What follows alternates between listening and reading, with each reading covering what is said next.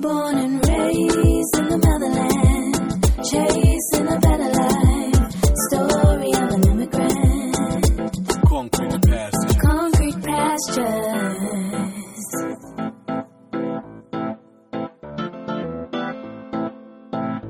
Concrete pastures.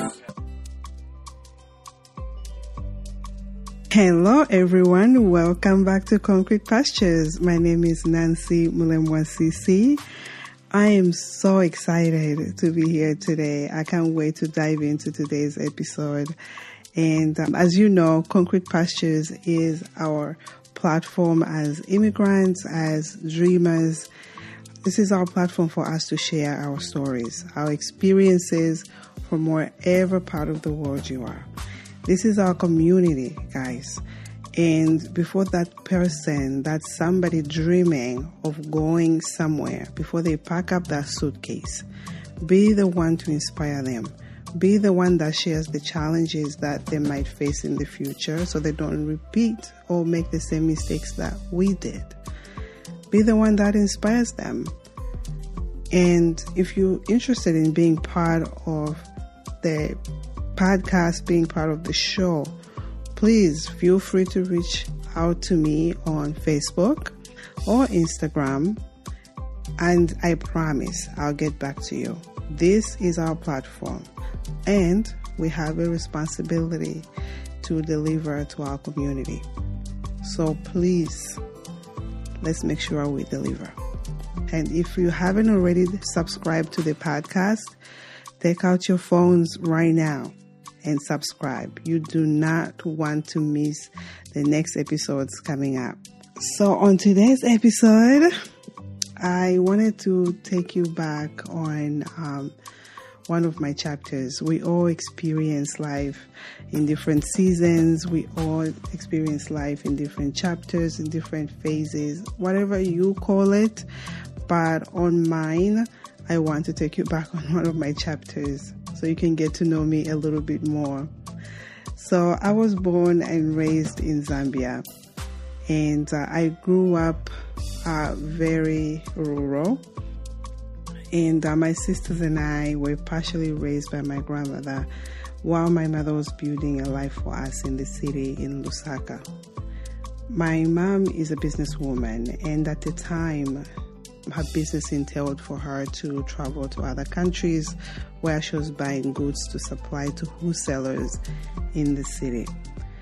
If you've ever seen the movie Queen of Katwe, it will give you some insight into the way we lived. My grandmother lived in a place that kind of looked like that in Mongu. Mongu is found in the western province of Zambia. And just to paint a picture for you, my grandmother's house was made out of mixed mud and clay. The roofing was okay. During the rainy season, we had to put buckets around just so we don't get rained in. The house had two rooms. One was our bedroom and one was the living room. The living room turned into a bedroom for me and my sisters at night. And then outside, we had a small hut that was made out of grass. That was our kitchen. And at night, that also uh, was converted into a bedroom for my grandmother's sons. The other side of the property or the house, we had a toiletry that we moved around the property as it got full. We didn't have to worry about the poly count. We used whatever we could find. Uh, most of the times, the newspapers was the way to go. During my time at my grandmother, I I remember I used to be uh, in my mind a lot. I lived in my mind. I had I was daydreaming almost all the time. I mean, we didn't have any toys, we didn't have television, so my mind was my escape. I think I adopted that, and because I still do it even today. If I'm going through something or um, whatever it is, I jump into my brain and I can live there. Honestly, um, by myself, it's, it's, it's, something that works for me. Um, my grandmother didn't have much. My sisters and I, basically, we slept on the floor and we ate a lot of dry fish. Oh my God, that's mostly what my grandmother could afford, and I hated it at the time. When we had meat or chicken, that was a good time. I was well behaved. I was those were the good days. Whenever we would have would have meat or chicken, uh, my grandmother managed to put food on the table for us, and for us actually in our case it was the floor. She used to wake up at five in the morning to go buy milk at the deli, and she sell the milk at the market. By 11 in the morning she was she was done. She would come home and she would make um, fried dough. We call them fritters. Oof one of my favorite things to eat. Would help her sell that as well.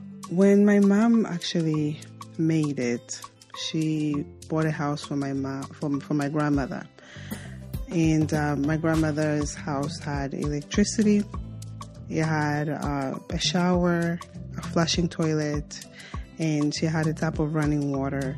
I mention these things to emphasize that this was the first time my grandmother had experienced this.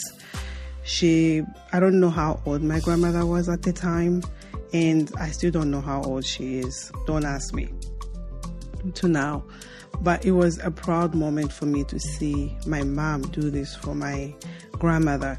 It was a very selfless act, in my opinion because after I've seen my mom start from nothing, which was she used to sell tomatoes at the market, and she upgraded tomatoes, vegetables, some dry fish. She, she used to sell like the small kapenta uh, dry fish. She graduated to get to selling plastic containers, plastic plates, cups, and she eventually found her way to the city uh, in Lusaka, I guess, to be with the big ballers and while she was able to travel outside the country and supplying goods to wholesalers. And then to get to this point where she was able to buy a home for her mother. It was, um, it was amazing to see. I was proud of my mom and it was a teachable moment for me on how to take care of your parents. I still carry it with me to date. Once my mom was ready, um, she took me and my sisters, and at the time, I was going uh, to seventh grade, but still, my mom was traveling outside the country.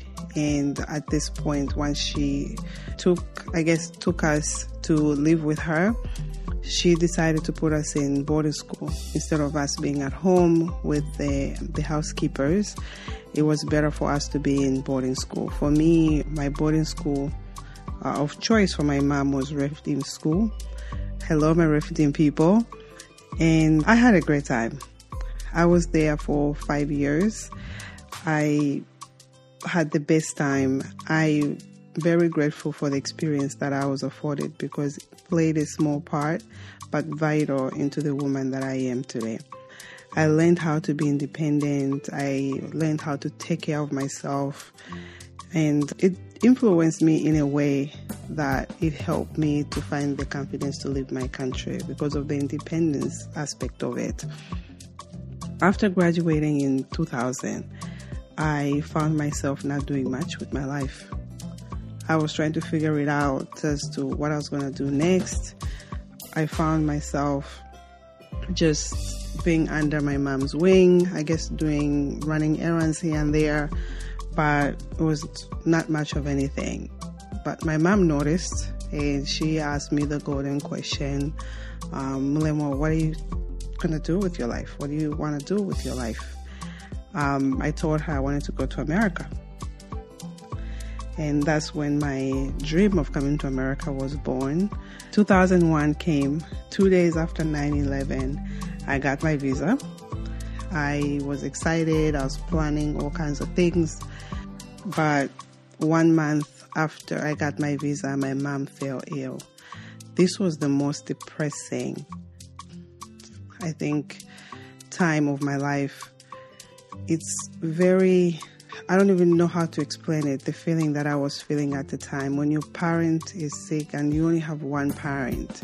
My father passed away in 1998 I only have one parent, and each time, if your parent, I'm sure other people can relate to this, if your parents get sick and they get really sick, you start to get worried, and the fear always goes to is my parent going to die?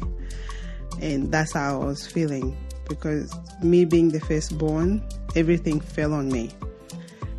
And her business responsibilities right away fell on me, and I was the only one that my mom could trust at the time. I, I took responsibility. I took over her business the best way I could, and my first I guess job that I was I was told to do what I was that I was asked to do by my mom was traveling to Johannesburg, South Africa to buy goods for her wholesalers because business still got to go on, sick or not. Uh, South Africa was amazing. Being the dreamer that I am, I was fantasizing already uh, for the life for myself in Johannesburg if the American thing didn't work out for me. I went a few more times while my mom was sick until she was able to take over her business. When 2002 came around, I was it was time for me to start my new chapter in my life. It was time for me to start in it alone. There is nothing harder than starting a new life. I am so grateful for my once upon a time I am who I am today because it is it made me the woman that I am today. I it keeps me humble, coming from humble beginnings, and um, I believe and I I know that my mom and my grandmother had showed me and have laid a good foundation in me. They showed me what uh, hard workers. They showed me how showing up looks like. And still today, I still imagine myself as that poor girl, the poor little girl. That's where my drive comes from. That's where my motivation comes from. I mean, my kids now are a part of that, but that little girl in me still comes up. Every time I want to give up on something, the little girl comes up as you have a responsibility to yourself, to your family, to your kids now.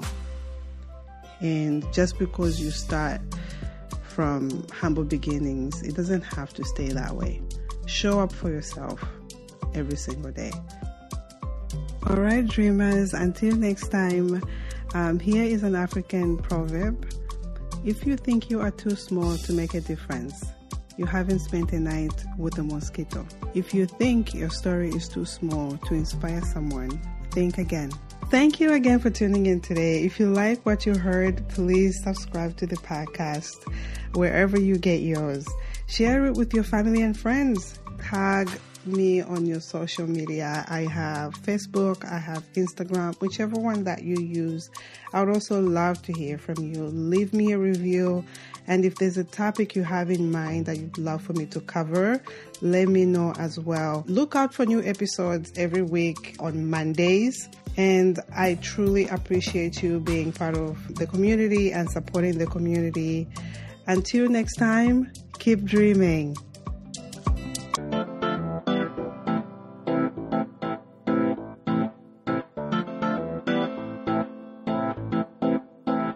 Born